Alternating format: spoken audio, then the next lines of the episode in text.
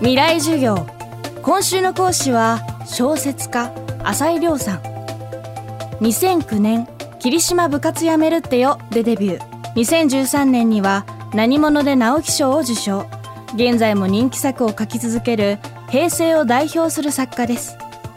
1989年平成元年生まれの浅井さんはこれまで多くの作品で同年代平成の若い世代を描き続け新刊死にがいを求めて生きているのでもこの時代を生きる若者たちのリアルな葛藤人物像を浮き彫りにしています。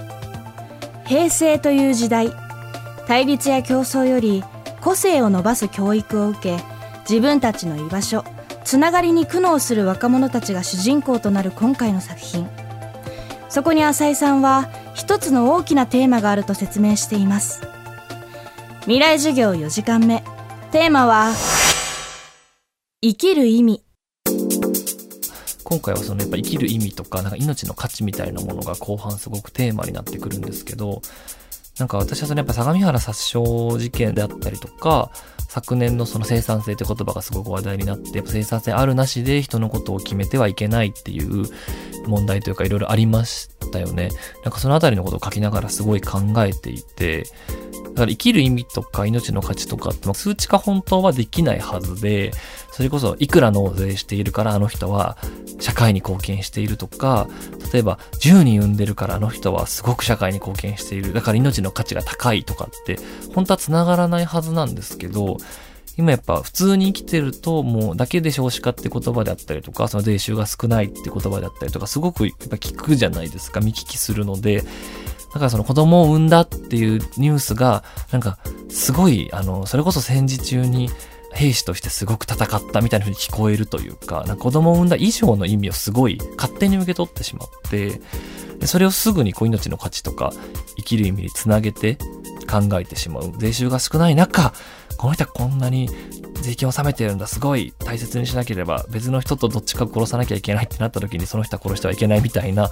そこをすごい短絡的にこうつなげてしまう気持ちが自分の中にも間違いなくあるんですよね。その生産性っていう言葉ですごくいろんな人がいろんな言葉を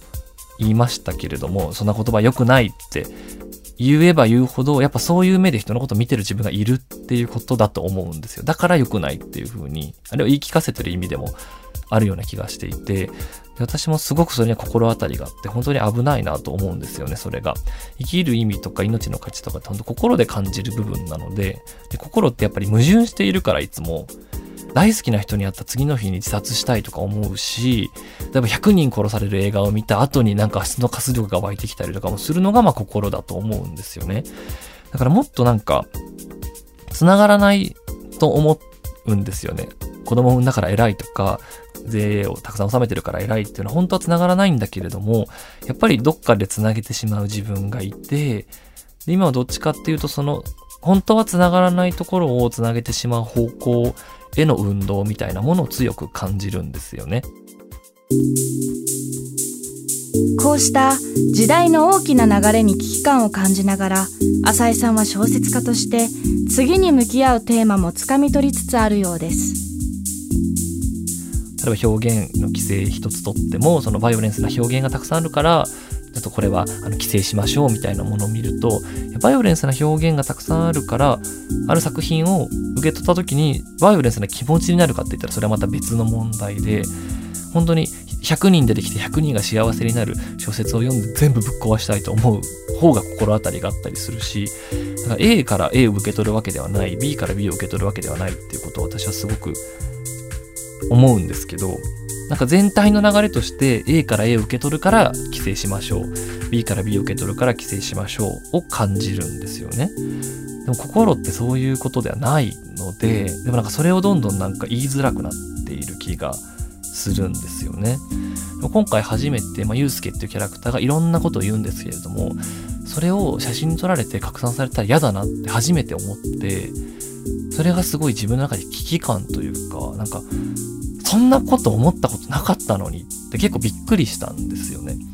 で、まあ、ある最近、あの、30周年を迎えたミステリー作家の方もインタビューで、その女性を殺す事件を書きづらいっていうふうに話していてそんなのミステリー作家の人から聞いたことがなかったからなんかそれはすごくいろんなことが本当つながっで A から AB から B っていうものを本当に心はそうじゃないのに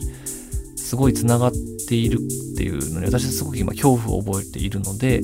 多分今後の作品はその心がいかに矛盾しているかっていうことを書くと。